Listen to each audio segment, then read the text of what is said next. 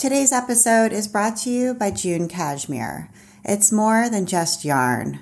June Cashmere works directly with shepherd families in Kyrgyzstan to produce highest quality cashmere yarn.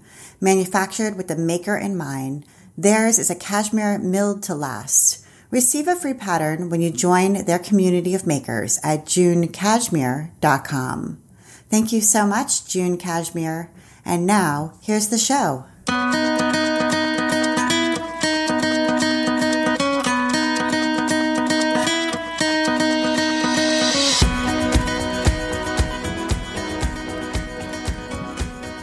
Welcome to episode 229 of the Craft Industry Alliance podcast. I'm Abby Glassenberg. Craft Industry Alliance is a community for craft professionals where you can strengthen your creative business, stay up to date on industry news, and build connections within our supportive trade association. Check it out at craftindustryalliance.org. Today on the show, we are talking about creating a lifestyle blog and brand with my guest, Brittany Watson Jepsen. Brittany is the founder and creative director of The House That Lars Built, an award winning website focused on artful living and making. She's the author of Craft the Rainbow, and her work has been featured in the New York Times, CNN, Vogue, Martha Stewart, and more. She's the mother of Jasper and Felix and lives with her family in Provo, Utah. Brittany Watson Jepsen, welcome.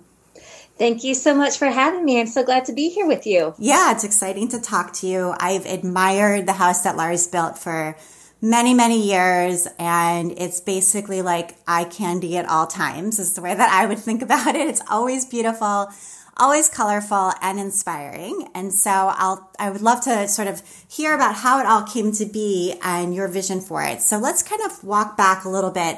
I know you were born and raised in California. Is that right?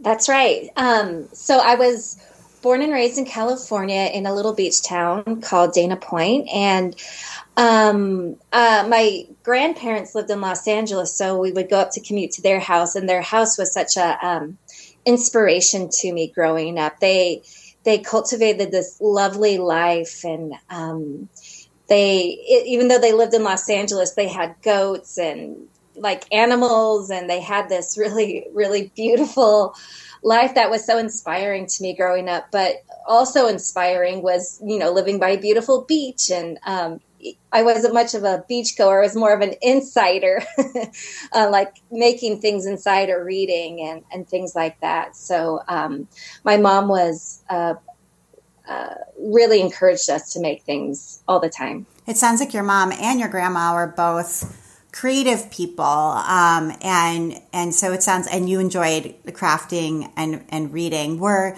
was like home decor or like decorating that sort of thing um, part of your life or part of it sounds like maybe a part of your grandparents' life.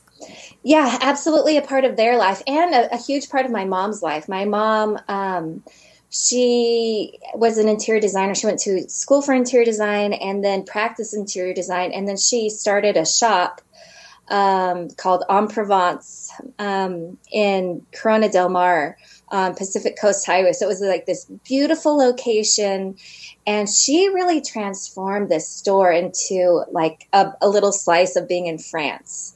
Uh, my my uncle, he's a he's an amazing artist, and he painted paintings and um, crafted furniture that she would sell in this shop. So she, she, I mean, she was so DIY. She would like put hay. I don't know. You know that technique where you put plaster on walls and put hay in it that they used to do in France or still do. I don't know. So she did that to the walls and like hand painted this decorative painting and like even to the floor. It was a concrete floor, but she painted like faux rugs on it. And it was just like this really incredibly detailed. It took me to another place. Like I would beg to, I, you know, I would pretend to be sick all the time so I could go with her to the store and I would be sick in the back, you know, eating Sprite or drinking Sprite and eating potato chips. But um, it was such a, uh, an impressionable time, but I, it, I think it sunk into me. So learning about these um, techniques and seeing my mom so active and applying beauty in such a beautiful way was so um, inspiring to me and it's really stuck with me over the years. Yeah and sounds like she was also a businesswoman i mean she made you know she had made a business out of her love of art and of, of decorating which you have as well so um, yeah and it's so funny because um, i mean she did that while she had four kids and she started it i don't even remember how old i was. I, ha- I think i was in kindergarten or something and i was the oldest so there were like five five four kids five and under and i'm like that sounds like torture device. Um, somehow she did it for four years before it just became too much um, to handle even though it was doing really well but um, yeah i think i saw her go getterness at that time and um, and that and I just thought, oh, that's just how you do it. Right. I guess you just uh, go for things. It just seems normal, you know, when you're when you're little. Whatever your parents doing is that's what parents do, you know. So absolutely. So when you were in school, like in um, middle school and high school and things like that, were you taking art classes? Did you think you might want to be an artist, or did you have a different idea about your future? Yeah, middle school, high school, you know, not as much. I would take the art classes when offered. Um, and I was really crafty at home, and, and especially middle school and younger. Um, I don't know what it, I think I was super focused. I did music, I played the cello, and I played tennis in high school. So I think my hobbies took me elsewhere. Um, and it's I, I, kind of regret that because I wish I could have like learned more and more techniques and more proper techniques. Um, but when I went to college, I I studied art history and that for me was an amazing foundation to you know learning how the history of where art comes from who was doing it. Um, you know i think it was just such a great foundation. But after college i was i hadn't well i had an internship my last semester of college and it was at an art museum in washington d.c and i was working in the research center and i was like I was loving learning about all these artists. So I it was at um, a museum called the National um, Museum of Women in the Arts. So every basically like every single woman artist that existed, I got to like read learn read about. Um, and then finally, I was like, what am I doing studying these artists? Like, I need to be getting my hands dirty and making something. So I was feeling this itch to actually be doing it. Okay, right. And um, and did you go to college in DC as well? Is that why the internship was in DC? No, I went to college in Utah, okay. um, and I I did I did it you know, from Washington D.C. that last semester. Yeah, that last mm-hmm. semester. Mm-hmm. Okay, um, mm-hmm. and so you felt this itch to to make things, but didn't have like necessarily formal training. It sounds like as an artist at that point. So, what did you do to make that happen? Yeah, I mean, I had taken um, at college, I took like a calligraphy class and I took a drawing class, but it was really like I needed to have like done a lot more with it to really have it be a part of my life. And I wasn't spending that time; I was spending it doing other things. So uh, when I was in Washington D.C., I graduated, and then I stayed there and worked for a year, and I networked myself into a job at a um, at a large hotel company doing interior design. um, and I, I, I'm like so embarrassed of the interview I have, like that I had to get that job. It went something like, oh, my mom was an interior designer. I read interior design magazines all the time. And I'm like, oh, I'm like cringe at what my re- like my experience consisted of because it wasn't personal experience. It was all secondhand but um, somehow I got it, and it put me in this position where I was learning how to do it. Um, and learning from other people, and I got exposed to colors and a design library of fabrics, and I got to meet vendors and um, and how branding works because it, was Marriott hotels, and they had a, at the time like a very specific color palette that they worked in. It was red, gold, and blue, and green, in bright colors, and you didn't stray from that. So I learned like what goes together, scale of the patterns, um, and so it was really and I, it was really a crucial time because I learned about that, but then my confidence also grew. And I, I don't know what came over me, but I just thought I was on top of the world. And I was like, I'm going to go to interior design school now and learn it properly. And, um, so I did. I applied to some schools and decided to stay in Washington D.C. to go to interior design school. Wow! So where did you go for that? I don't even know where you go for interior design school. Um, so I went to um, Corcoran College of Art oh, and Design, yeah. mm-hmm. which is now a part of George Washington University. Yeah. yeah. Mm-hmm. Okay. Cool. So was yeah, it a good it was, education? Did you feel like you got what you wanted? So it was an interesting program because most people who went to it did um, they you had to take like a year of requirements before you could or you would take like three years instead of two years. So a lot of people didn't have any experience like myself. So you would take that year of uh, prereqs to gain your drawing skills and painting skills, like to draw interiors and color theory and all of that. And I think that program was really the effort you put into it is what you got out of it. So I was like, if I'm going to take out so many student loans for this, like it was, it's it's insane how expensive it was. I'm going to go for it. So I was I was taking every class I wanted to. I was kind of working with the teachers to create what I wanted to focus on. I would do internships, programs. I was in this club, that club, this, you know, like I needed to get the experience that was that to make it fully worth it to me. Mm-hmm. So I, yeah, I totally went for it. Okay. And did you work as an interior designer after you graduated from that program and finally had like a credential and yeah? So what's funny is that um, the first year, the, so the first summer after that first year, I well, I spent my whole spring break, um, so full week, like just applying to where for internships that summer. I, I mean, I was in this like basically windowless room, like just making my portfolio and submitting like resume after resume after resume um, baby, basically cold calling people. And finally, I um, sent my resume and portfolio to Jonathan Adler in New York and Celerie Kemble in New York, and they both said yes. wow! And and so I said yes to both of them. So that summer, I interned for both of them that summer, and like did three three days at one and two days at another, and it was incredible. It was. Um, I, I mean, I learned so much. One of them I did interior design, and one of them I kind of d- focused more on product design, which I learned was more of an interest for me.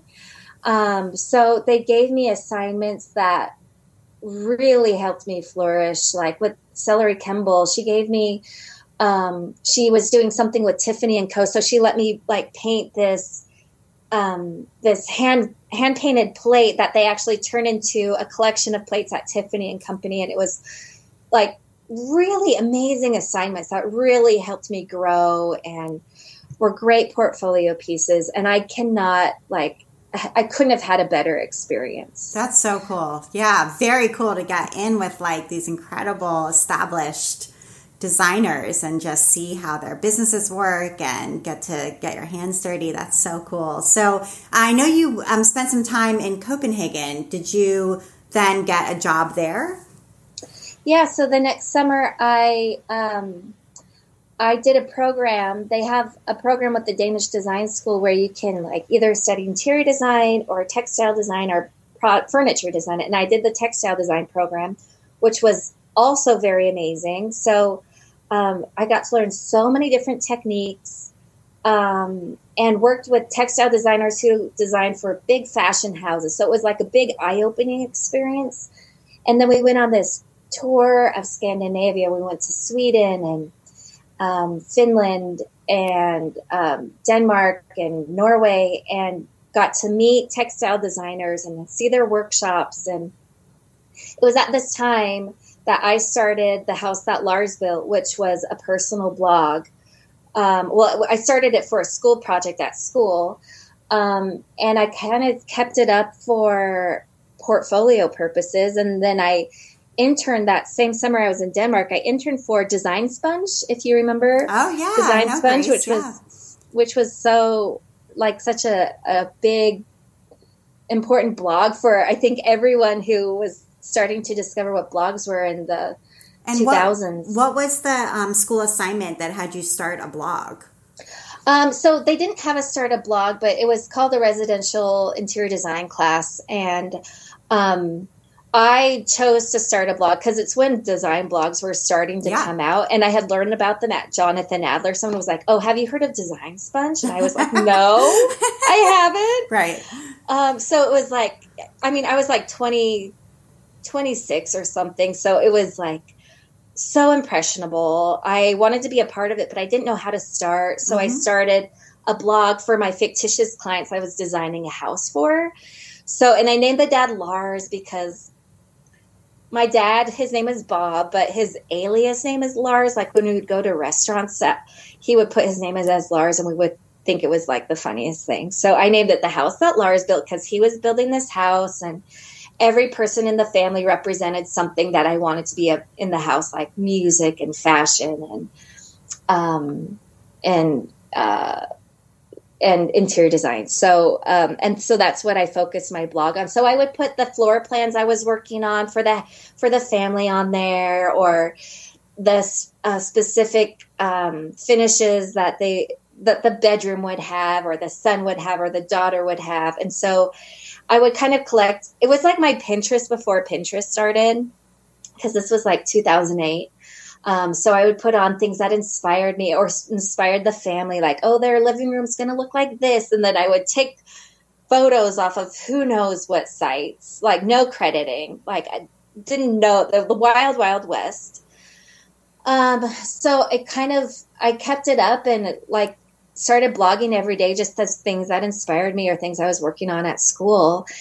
Um, and like I mentioned it, um, when I went to Scandinavia, I had this column on Design Sponge called um, Copenhagen Correspondent. So I would interview designers in their workspaces and t- take pictures and report about what I was seeing while I was visiting. That's so cool. So, um, you know, they say that you should do what you love as though it were your job and then it will become your job. And it's so funny that you were like, well, I don't have any clients. So I'll make up a fictitious client and then decorate for them as though they were real um, in the hopes that I'll have a client at some point, something like that. So, yeah. Yeah, you're giving me a lot of credit. That's not how I was approaching it at the time. But um, but now I see that that's that's a good idea. but yeah, I think having this um, like a client who I could design for was so much easier than just like design for nobody. You know, I needed a personality, I needed to tell a story.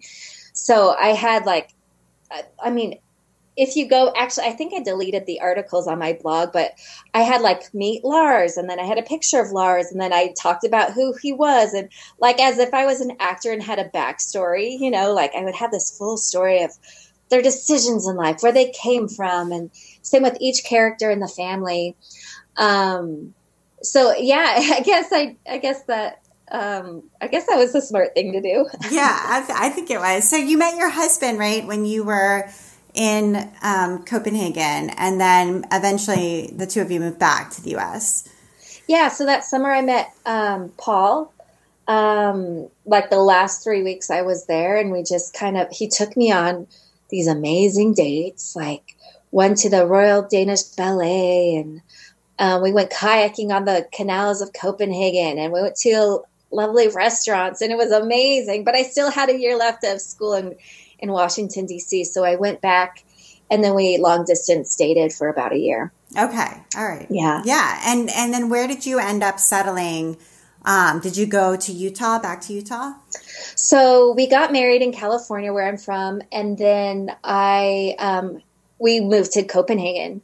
Oh. So I was I joined him in Denmark, um, where his whole family lives, and in Copenhagen for. So we were there for about three years. Oh, okay. Oh, wow. Yeah, but I I couldn't work for um, a while while they were processing my papers. Um, so, like you said, you um, work for the job you want. So, I because I couldn't work um, there, I worked on my blog as if it was my job. And at this time, like people still weren't getting paid to blog really that I knew of, or it wasn't like a goal, like, oh, one day I'll be a huge blogger because nobody really was.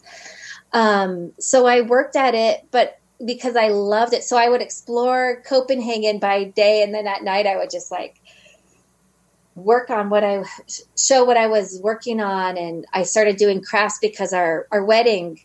Um, we did this really DIY wedding with my mom and my sister. We made these oversized paper flowers, um, and everything had a DIY component. I, I painted tablecloths and uh, made banners and we, I mean we did so many. When Paul came from Denmark for our wedding, he had no idea what we were doing, and he came in and our house was literally like floor to ceiling paper flowers, and he he was uh, he had no clue what he was getting himself into.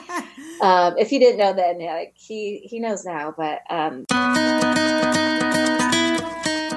I want to take a minute now to talk about our sponsor, June Cashmere. June Cashmere takes pride in offering sustainably, ethically, and transparently produced cashmere yarn in two weights fingering and DK, available in 16 rich colors. Working directly with shepherds in Kyrgyzstan, June Cashmere pays shepherds fair market value and above for their fiber, and then guides the production of the fiber into highest quality cashmere yarn. Milled in Great Britain in the British tradition, June Cashmere's yarn produces exquisite stitch definition and drape for garments and accessories that hold their shape. Since only the longest, most uniform fibers are used to create their yarn, you can expect very little pilling over time. June Cashmere is committed to excellent customer service and to building a community of makers. Join them for their Knitting Together meetup via Zoom on the second and fourth Sundays of each month from 4 to 5 Eastern. Find the Zoom link on junecashmere.com. When you join their community, you'll be the first to know of events, classes, and specials, as well as receive information on life in Kyrgyzstan and tips for makers. June Cashmere wants makers to experience success in knitting, so watch for their upcoming knit alongs and classes on choosing a sweater pattern you'll wear and love and making a sweater that fits. With the holidays approaching, put meaning, purpose, and luxury into your gifting with a gift from June Cashmere. Choose from their selection of garment, colorwork, or one skein kits bundled at a savings to you. Consider their specially curated holiday gift package of beautifully made items meant for makers and non makers alike, sourced from other socially minded companies. A gift of their limited edition mini skein bundles called Kids will make any maker swoon. Ready made cashmere scarves offer luxury to be worn and worn, or simply opt for the gift of choice with a June Cashmere gift card. At June Cashmere, they say it's more than yarn. It's about shepherd families in Kyrgyzstan, producing a yarn worthy of makers and caring for their community. Join them in their journey, won't you? As a special offer to podcast listeners, enjoy $5 off any $75 or more purchase through the end of December 2022 with the code CIA. Purchases of $75 or more ship for free within the United States. Thank you so much, June Cashmere. And now back to my conversation with Brittany. So yeah, the the wedding. So people started asking because it was this time wedding blogs were going were getting mm-hmm. big and Pinterest had come out by this point. So the wedding kind of went bananas and people were asking how how did you make those paper flowers? So I started to share and that was like the first like viral um, project that I made. Um, even though I didn't know it because I didn't know how to read analytics at that time. It took me like years to know, like, oh, this project's doing really well. That's why people are coming to my site. Um, so I, I started contributing for wedding uh, blogs and other craft blogs. And um, yeah, that's kind of how it took off. And those flowers were eye catching and popular because they were colorful, but also the scale was really large. Is that the reason? Yeah. So I, you can see my hands like gesticulating how big they were. It, it was probably like 18 or 24 inches of just one blossom on each on the center of each table. Okay. Um, and then we had um, we we had them all around. It was like a garden um, wedding, so they were all around the garden. Um, so I hadn't seen um, I hadn't seen oversized paper flowers in that type of setting before. Um, I had the the spark was a J Crew catalog um, that they had. The model had this beautiful like silk, oversized silk flower in it, and I was like, "Mom, we got to do huge oversized paper flowers." So uh, we figured out how how to make them, and, and that's kind of how it how it started. And were they made from crepe paper? They uh, were made from like a pastel paper. Okay. You know, um, like with like that texture on it, so like a Canson pastel paper. Okay. All right. Wow, that's cool. Um, so that was the first kind of DIY project that um, entered into the the house that Lars built and started to take off. And so I, I, I would mark that as kind of a, a turning point in, in your idea of what the blog was. Can you identify other turning points or other things that happened in the blog's life that you were like, oh wow, that caught on in a major way and really, you know, changed the game for me? About a year later, um, Prince William was getting married to Kate. And when I was young, I thought I was going to marry Prince William. He, I had magazines, I had like, I was ready for it. But alas, it didn't happen. So I was like, you know? If I'm if I'm not the bride, I'm going to make souvenirs to celebrate this wedding. So I I went at the time I was super inspired by like Nathalie Lété's beautiful plates from Anthropologie. If you she they're still there. She still comes out with new designs, but like beautiful hand painted ceramic plates. And I um, wanted to figure out how to make it. So I started calling like manufacturers all across the world are doing so much homework on it. I was calling India and Thailand, like all these places, and finally found a manufacturer in England, which was a little more doable because of the distance and timeline. So I hand painted some um, plates and got them manufactured and started selling them on a new Etsy site and made mugs and I made um, a processional map on a I, it was letterpress map that I sold of like the wedding route that they were going to take um, and that went bananas. So I um, I mean it, because Etsy was still kind of starting and it's like the heyday was it, it went like it got featured all around the world like, oh, here's some real wedding souvenirs. Um, and it would always be, it would be on every list. It got onto every magazine and every newspaper. And I was stunned. Um, and it was, and it was great. So we, we were so close that we flew over to London for the wedding and I had made a paper flower head topper. So I sported this like big, okay, again, I'm showing you, it's like uh, let's see, 15 inches on top of my head, a paper flower, and I wore it around town during the day. And my friend did too, who lives in London. So we were both wearing them. And she's a, an amazing salesperson, and she was selling like, "Oh, have you seen this mug?" And she she put them in stores, and we had she rented us a booth on Portobello Road during the weekend of of the royal wedding. So I sold them there, and they sold out um, and so it's this wild story that I didn't have any intention of like keeping up a royal wedding shop. Um, so I, I kind of stopped, but then it kind of flowed into more opportunities from there. Yeah, I was just going to say, once something like that happens and you've kind of struck gold twice in different ways, um, but through hard work and, you know, really creative ideas that are different from what other people are doing, um, you know, I, I, would assume at that point you start to look at your blog in a new way or look at your business or brand in a new way because you know people have gone they've seen that maybe they've bought it and now they kind of come back and they're like what else is is here? Right? And there's a new kind of pressure to perform or create after that. Yeah and you know it's i think i was a really slow learner. I, had it been now i would have been like oh we're having our next collection of stuff. And I did, I did, I like hand painted these oven mitts. I really like kitchen accessories, even though I hate to cook. I don't know. So I came out with a like a hand painted calendar and these oven mitts, and those did really well too. Um, but I didn't know how to necessarily channel that into more products, like because it wasn't my um, I didn't make a business plan. Like it wasn't like something I was aiming to do.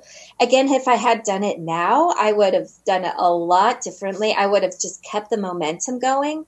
But what it did was um, it introduced me like Liberty of London was like, oh, hey, um, can you show us more things? So I flew to London and showed them more things. And it, my paper, handmade paper flowers got sold with at Terrain. Um, who's owned by Urban Outfitters, right. mm-hmm. and um, and then I later did a licensing with a dinnerware company, and they still have it. It's called Twig New York. So I did three dinnerware collections, um, and it, it, like honestly, I was so slow on the uptake that it was like, oh, you're interested? Oh, let me figure this out. But all the money that I had earned from that from the royal wedding I went to pay off my student loans rather than investing into the business, which would have been a bigger payout ultimately. But mm-hmm. um, I I'm not a natural business person, and so it was like I didn't quite know had I had this resource like your podcast and you know other things, I, I, think I would have done it a lot differently. And were there opportunities that you pursued because somebody reached out after seeing you got all this publicity in these different ways, and it sounds like these companies like Liberty and Terrain, et cetera, you know, they start to contact you and say, "We love this look. Can you do more or show us more?" Um, but were there were there ones that kind of you know came your way and then just really weren't the right thing. And just you know what i mean? We're kind of like a false start or you felt like oh gosh that was awful and painful. I won't do well, it again you know? oh i'm sure there are. So well there's some heartbreaks too right? So um so Vivienne Westwood reached out and wanted a paper flower, like a big paper flower to potentially do their window displays. And I was, I mean, beyond, I was over the moon but I could not figure out how to transport. I was in Denmark at the time, and I had you couldn't just go online and order a box. Like I didn't know how to navigate the system there. So I like broke the flower in half and I was like, glue it when you get back together. And I sent it in this box. So there, and they never contact me again. So I never heard back. Um, um, and then I mentioned Liberty, like, yeah, I flew to to meet with their buyer, but it fizzled from there. Um, so it was, I think it was just exciting to be like, oh, they're interested, but they didn't like, I didn't have anything new really at that time. So it was a lost opportunity. Um, again, had I known, oh, I needed to make a follow up on the royal wedding and do more products or what products are you interested in and have like a good range of products i think um, that would have been smart yeah. yeah no i think it's helpful to hear because you know from the outside it can appear like you go from success to success. And you know i know that from the inside that's just never true. There's always these opportunities that either you messed it up or they just changed their mind or whatever. And i think it's comforting for for folks to hear like that's the reality of how this works and you know. Right. Well even like i also mentioned terrain and i had i developed this technique of paper flower that was just not sturdy enough. It was like i'm pretty sure i don't they never mentioned anything but i'm pretty sure the leaves just fell off you know, I'm like horrified at what I they bought them, so that's cool, but I'm horrified thinking of the craftsmanship like, oh, there's no way. I didn't even have spend enough time like really developing my true style to like know how to give them something that's like solid so while it was an amazing opportunity and they bought this like very large order for me, I didn't get a follow up order, but they did they did end up buying my calendar or some note cards. I can't remember now, but so there was a follow up order, but not for paper flowers. But you know, if you if I had done it like really incredibly well, there probably would have been a follow. Yeah, order. yeah, totally. So, I mean, I, I, had similar things happen to me, and I think other people, it's very relatable. So, appreciate you sharing some of that vulnerability there. You know, with some things that didn't quite work so well. So, my my guess is that when Instagram, you talked about Pinterest and the way that Pinterest helped your wedding photos really get you know a lot of traction, but um, when Instagram you know came on the scene you're great at Instagram and it seems like would have been a really natural fit. So I don't know if you have thoughts about the early days of Instagram or, or also maybe your Instagram strategy now where you have, you know, a, a huge following there and really use that platform well again, I'm a very slow learner. I did not view Instagram as this great opportunity to showcase my work at the time. And I, I've since deleted a lot of the ones from the early days because it was like, oh, I'm in San Francisco. Here's a really cool light post, you know, or here. And here's like a ton of filters on it, and you can hardly see what the actual colors were. So I fell victim to all of that. Um, maybe like some of you out there too. Um, and it took me it even took me a long time to figure out that I was going to be doing this, the house that Lars built for a living. So I didn't have a brand. Um, I didn't have like, what is the house that Lars built? What are what's what's the aesthetic of it? What are the colors? What are the words that describe it? Because I think if I had had that long term vision, I would have approached it differently. But I think over time, and we know that the landscape of Instagram started out like this, like take it, a, like started very insta, right? Instantaneous, like here's the picture. And then it grew into like a really professional way. Um, and that was really fun too, because I was making lots of projects. And then I, um, one i think one project that stands out is one day i was like you know i want to do something fun like a creative challenge on instagram. So i posted a picture of some craft supplies. I think it was um, my crepe papers in a rainbow order. I was like here's here's some pretty craft supplies in rainbow order. And i called it craft the rainbow. And i was like oh you know what? While i'm doing this let's do 30 of these every day for um you know for a month and see how it goes. So every day for the month, I did a new craft supply in rainbow um, order, and it went bananas. Again, everybody like loves craft supplies, and everybody loves a yeah. rainbow. So it's a it's a natural. I mean, it's just yes. luscious. You just love you know what looking. You want that. that structure. You do, yeah yeah so i started you know putting that and that was really fun and it kind of like spiraled from there and grew and then the next year i did a project called dress the rainbow where i would dress in um, like all blue and stand against a blue background and invite a, somebody else to come in the photo with me. And so it started out with pink red orange yellow green blue purple. So we did that for 60 days which was crazy um, so that was Dress the Rainbow. And so because of that first project, Craft the Rainbow, um, and it how it kind of t- spiraled from there, I ended up focusing. Um, I got I got a book offer, not necessarily for that, but that's what it turned into after that. Okay, yeah, and that's with Abrams. So, um, did they reach out to you? Was that was Melanie Falick still there? I don't, I don't actually know. No, she wasn't. No, she okay. was not at that time. Okay, so they they reached. It sounds like they reached out to you to do a book, and, and initially, what it maybe was a different idea, or or what you weren't sure what the idea would be.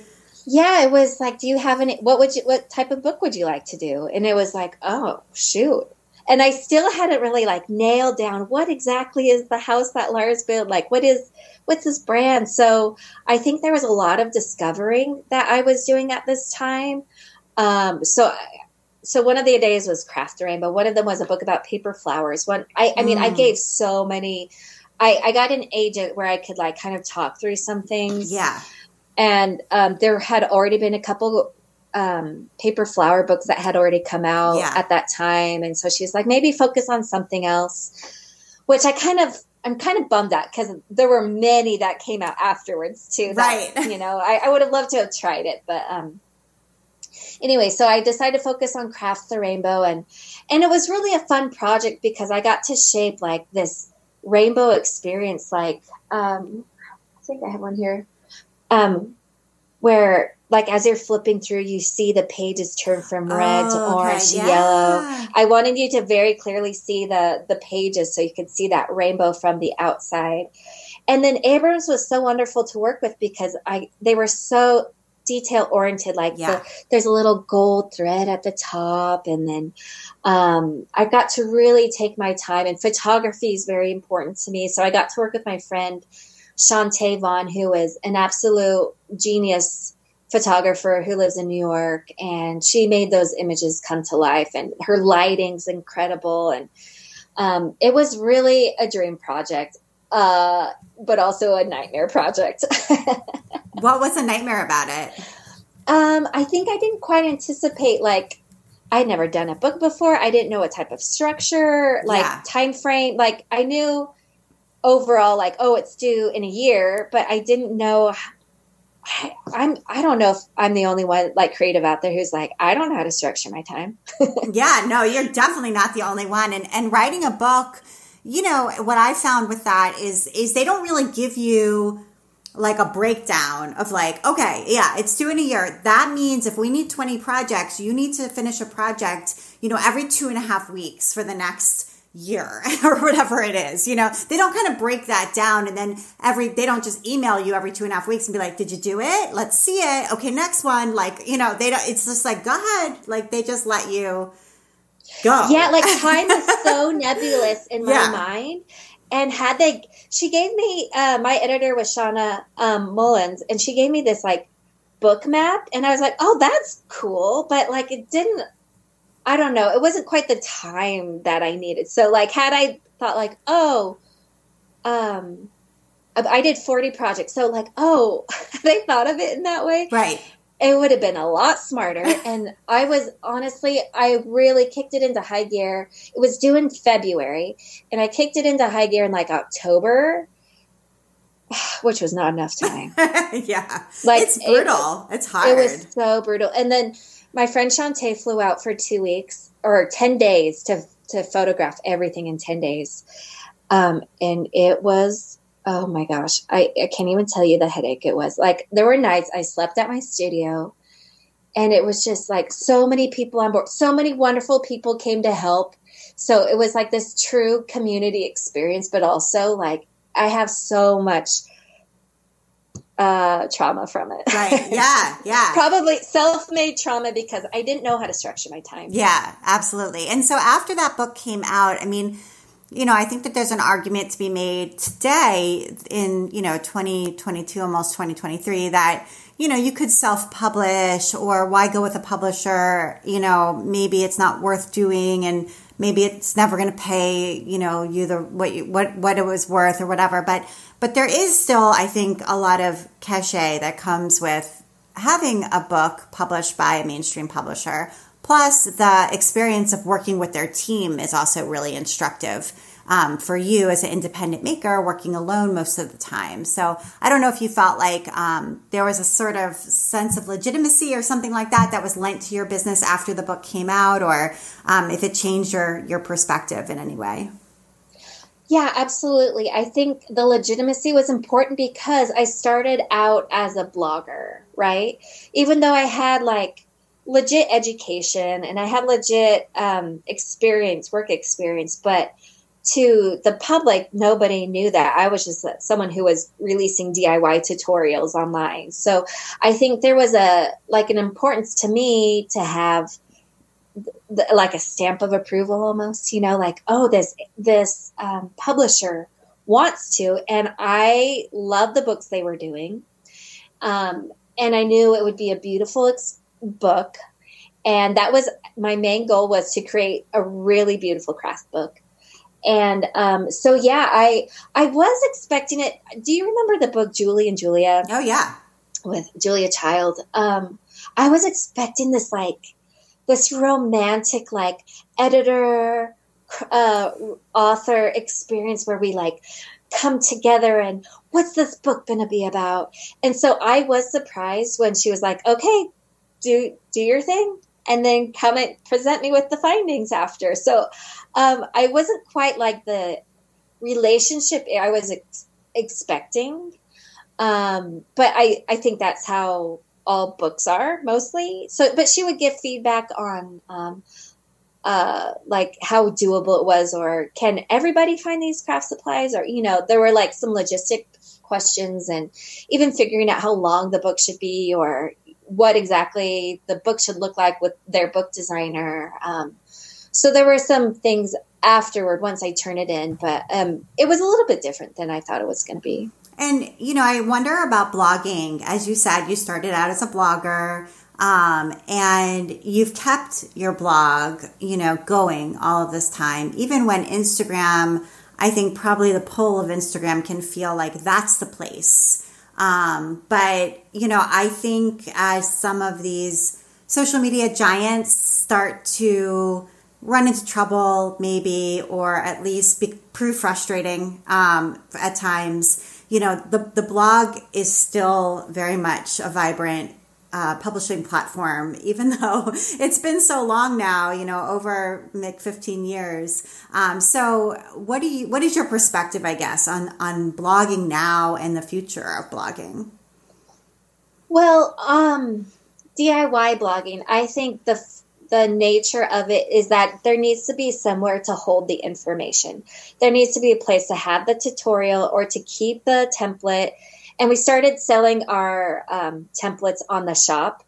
Uh, we uh, we made an, a shop um, to, to start selling them because we had been providing free templates for so many years, and finally we're like, oh, we just need to monetize that. So we started doing that um, but yeah, like you need a place for to go and find these these tutorials or have a search word, you know, to not just on Instagram where you scroll like how far back can you scroll to find hopefully you finding something. So it's not Instagram's fun when um you know, for like a true influencer who's taking pictures of themselves, um, and maybe you're monetizing that, but um, because we also have resources, we needed we still need our website. So um but as far as the future goes i think there still is a place for websites.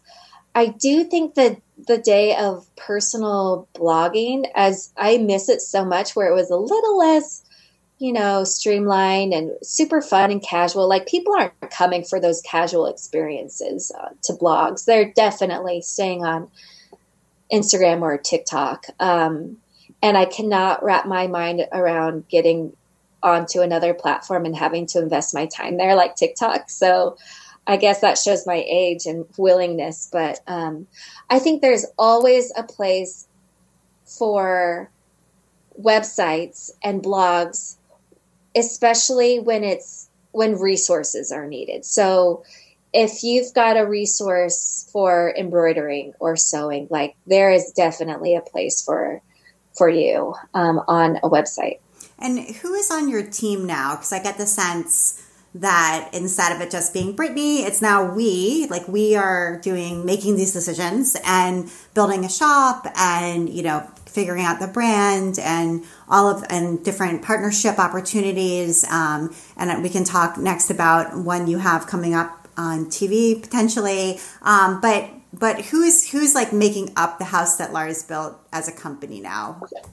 Yeah, so the timeline kind of started. Um, I went full time in 2013, and then I got um, a help. I've had um, my first employee in 2014. I got a business partner in 2015 who really put structure into place you know, systems and structure, timelines. so she was super crucial for that and making things, monetizing things more.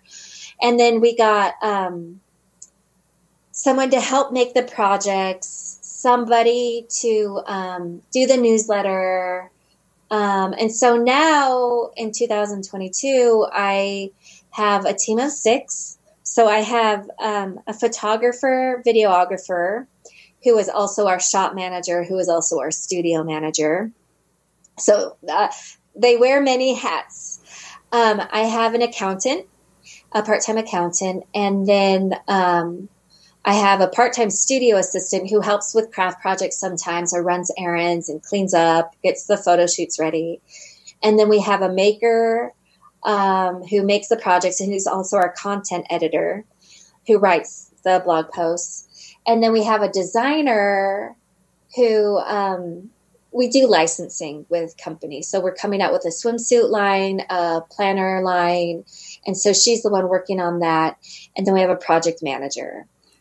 But this is a funny time for me because about two weeks ago, I was like, oh my gosh, you know, I spent, and I've been thinking about this for a while and I haven't really told anybody yet, but, um, I I've just been feeling this like I spend my time managing a team. I was just right gonna say now you're the CEO.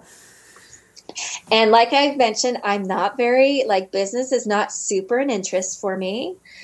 Um I'm not like reading business books in my downtime. I'm not listening to business podcasts. Like I'm not it's just not my interest. And so here I am like leading yeah. a business over a pandemic. Mm-hmm a potential recession like the like the things i'm spending my time on are not how i would prefer to spend my time on so recently in the last two weeks i was like you know what things have got to change and so things are changing right now i'm i'm um i i was like i love my team like my team like i i cry thinking about losing them but i'm I'm encouraging them to find new jobs right now, and and they have. Um, for I'm going to keep um, a couple because I, I still need some help and because we have so much going on still. But um, we're just going to restructure how we use their time. I sometimes think that you know what can happen and, and, and you're not alone in this when you have a successful aesthetic and brand and things like that and you start to hire and then you end up just behind the computer and managing people all day long. And I sometimes think, well, maybe the better thing to do is hire a CEO, like hire a professional CEO and you remain creative director and owner of the business. But the CEO is running the business and you get to do the things that only you can do, you know? So it's interesting.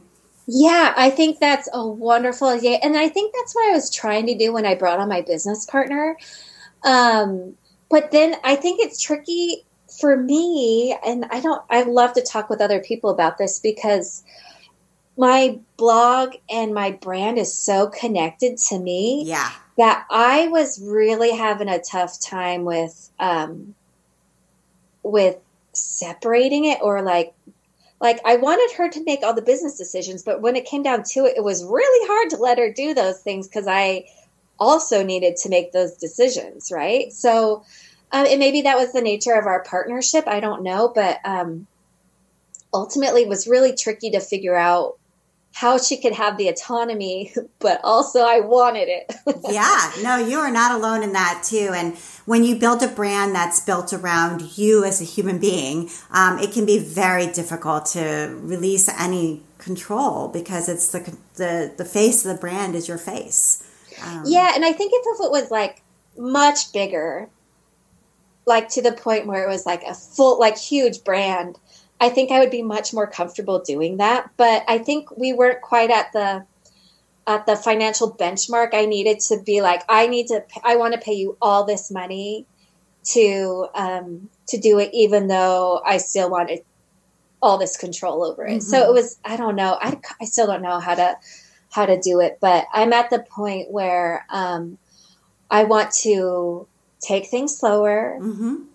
do some more creative things myself, um, not hustle so much because I ended up hustling so much to pay my team, right? Rather than do things because I really wanted to do them. Yeah, yeah, yeah. It's so interesting, and that the magic of like the the royal wedding collection and and the things that really come from your heart um, gets pushed down because you have to do other things in order to to make the the you know bottom line work and things like that. So yeah it's tough. It's that's a, it's a tough spot to be in. And i want to make sure we talk about um, this television opportunity. Um, so maybe you can just tell us a little bit briefly about what it's all about. Yeah so um, earlier this year um, my family and i we participated in an episode of a home renovation tv show. It's going to be on a streaming and cable network. And so um, we renovated four rooms of our home our kitchen, the kitchen in our studio, which is down in the basement of my home, and my son's room, and the staircase of our house. And I mean, it's one of those classic home renovation TV shows where it's like it's done in in like a very short amount. Like we had three months to take it from nothing because we moved into this house like two years ago. There was literally nothing in the home. There were no bathrooms, no kitchen. Like we bought it stripped. So we've had to do a lot of work to this house. But once the once we signed the contract to do the show, it was like, oh shoot, we got to make things happen. So we had a very short amount of time to make it happen. And but what's cool about it is that I wanted to infuse it with a lot of uh, my, uh, you know, like my mom and my, like the things I've taken away from my my ancestry, really. And the show is about old homes. So, um, and what's cool about it is that the people who built our home, our home was built in 1992. Um, but it was modeled after one from the 1800s in this town called Nauvoo, Illinois, which is where um, uh, a, a, large portion of our, our, church, my church history comes from. So the the house is like the floor plan is similar to those that lived in Nauvoo, and I have family like my great great great great great great grandparents lived in Nauvoo. So it's kind of this full circle experience that I was able to tell on the show, and um, and talking about my great great great grandmother Patty Sessions, who was a midwife who who was a pioneer, crossed the plains, delivered babies, um, and the strength that I found from her, like knowing where she came from and where my house is designed from. So. Mm-hmm it was a really cool experience that I'm excited to see brought to life on this show. Yeah, so we'll have to keep an eye out on your Instagram where I'm sure you'll share all about it when it's ready to to be aired. So that's exciting and I look forward to watching it. And I also know you have a craft along going on um, that has a charity component. So maybe you can tell us about that before we get to your recommendations. Yeah, sure. So, yeah, we're in the midst of this. Um, we call it the Lars Craft Along, and we started it last year. So last year we made like this nativity set. We brought on guests every week on Instagram Live to join me in painting this nativity set, and then this year we're doing these embroidered plush ornaments. Um, where we print, we have a technique for printing onto like a normal printer um, onto fabric so we print a picture of uh, an ancestor or a family member and then embroider onto them. Mm. And it's been so fun. So yesterday I got to embroider on Instagram Live with Mary Engelbreit, who is absolutely oh my gosh, so cool, so cool. Um, and we just have wonderful embroidery artists. We have like a mix of celebrities and embroidery artists and crafters and a couple contestants from Making It, the NBC show. Oh, sure, yeah. Who I love, Robert Mahar. And oh, yeah. Amber from Damask Love. Um, so it's been super fun, and we're trying to raise money for Nest, which is a nonprofit that supports women the handmaker economy around the world. So those in America, but also those who've been affected in Ukraine and Afghanistan. Uh, we're trying to raise $5,000, and we can do that by direct donations to Nest, um, buying our ebook, which has the tutorial from for these ornaments. And number three, we're going to be auctioning off the ornaments that our guests are making at the end of this. Oh, nice. That's lovely. Yeah. Yeah. It's been so fun. Yeah, that's great. And I love collaborating with so many people and bringing lots of different people in to raise awareness for a charity. I think that's great through, through making. So, um, so people should definitely go check that out while it's still going on. And you have a couple of recommendations. And your first one is Faire. That's F A I R E magazine. And it's so funny because I had a guest not too long ago recommend the same magazine. So I definitely need to go check it out. I've never seen a copy. Oh wow. Okay, that's so funny. It's honestly exquisite. So I um I got to go to France in September for like a 40th birthday with my friend who's an amazing um, tour guide who does tours to Paris. Her name is Eva Jorgensen, and she we got to meet Ruth, who um, in Provence, where she lives, who started this magazine and is the editor of this magazine. And we've been online friends for years, but meeting her in person was like this joyous, amazing experience. she highlights the most amazing, incredible people in this magazine um, and with beautiful photography. And it's like storytelling at its finest. Like, I haven't seen such a beautiful collection of makers. Like I cannot speak highly enough wow. about it. Yeah, mm-hmm. that sounds amazing. I am going to go get myself a copy because I have to see it. Um, and then you also recommended some watercolors that you recently bought from. I think it's pronounced Marin Montague. I'm not sure. Yeah, so he's this French artist in Paris, and he uh, he's a true delight. If you go follow him on Instagram, because okay. like he's um he's this watercolor artist, and then he sells these little packs of watercolors in his beautiful shop in Paris. And it was this little travel watercolor set, and it's so beautiful. Um, and I'm hoping it'll inspire me to start making soon because, like I said, I'm down I'm hopefully going to have more time to make things. Yeah. So that's my hope. It's this. So buying beautiful craft supplies and art supplies always yeah. You know, invigorates the soul. Oh, absolutely. Um, and then you also wanted to recommend some scissors that you actually are producing now as part of your brand. Yeah, so we got to do a partnership with Fiskars, um, the the scissors and craft company, um, and it's been it was a long time collaboration in the in the making and we got to put a, a pattern onto the classic orange you know scissors oh, cool. and also like design um, and make the the blades are like a rose gold and it has this floral pattern mm. and maybe it's so tacky to promote your own things but i'm like i scissors i have this love affair with scissors and the fact that i got to do this is like I am so over the moon about it. Um, and they're at like Joann and Michaels That's and, and so everywhere. Cool. But it's like honestly maybe one of the coolest things I've got. Yeah, I was gonna say if that happens, you absolutely need to promote it. So I think that's great. well, Brittany, thank you so much for taking the time to be on the Craft Industry Alliance podcast. I really enjoyed talking to you. You're so wonderful. Thank you so much, Abby, for having me. And you've been listening to the Craft Industry Alliance podcast. I'm Abby Glassenberg. Today's episode was brought to you by June Cashmere. June Cashmere invites you to share in supporting Kyrgyzstan's shepherd families while experiencing the joy of making with their cashmere yarn. Create exquisite garments that are soft, warm, and lightweight in cashmere milled to last. Join June Cashmere's community of makers at junecashmere.com. Thank you so much, June Cashmere. Craft Industry Alliance is a community for craft professionals. When you become a member of Craft Industry Alliance, you get in depth coverage of craft industry news, the opportunity to connect with fellow professionals for advice and support, and access to an educational library filled with ideas, tools, and resources to help you as you build your business. Join us at craftindustryalliance.org. Thank you so much, and I'll see you next time.